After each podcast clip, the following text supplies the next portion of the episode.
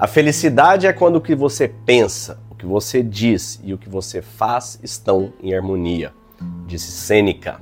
Assim como Sêneca, Bill Campbell, é o autor do livro Coach de um Trilhão de Dólares, ele foi coach de times de futebol americano, ou seja, coach real mesmo, e também mentor de Steve Jobs, de Larry Page, Sergey Brin, de tantos outros é, ícones do Vale do Silício. E o que ele, Seneca e os estoicos né, trazem muito em comum é o quanto nós temos que ter congruência entre pensamento e ação, o quanto nós temos que ter autenticidade no que a gente fala, no que a gente faz, em como a gente vive. Porque a liderança, ela só acontece pelo exemplo. Não dá para você querer liderar um time, né, fazendo uma coisa e dando outra indicação.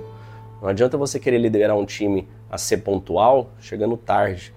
Não adianta você querer liderar um time a trabalhar e a se dedicar e você não tá, né? Tá sempre de férias, chega tarde, sai cedo e não tá focado em fazer acontecer o seu negócio, a sua área, o que você está liderando.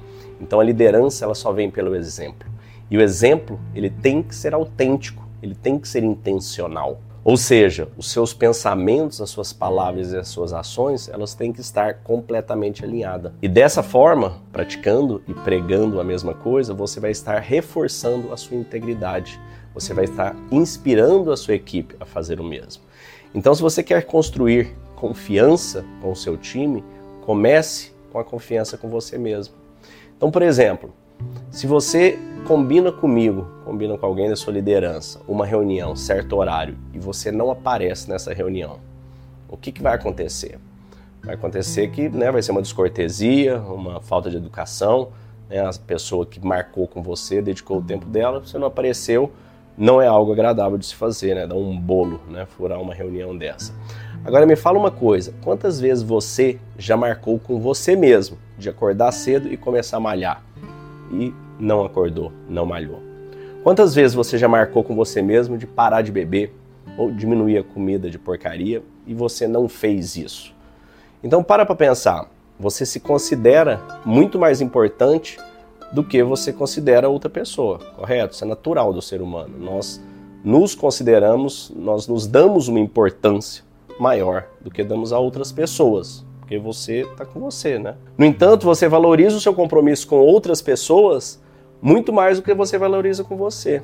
E olha que, né, que insanidade, porque a partir do momento que você passa a focar nos compromissos que você faz com você, isso se chama disciplina, você começa a liderar com disciplina, você começa a inspirar outras pessoas a também terem disciplina.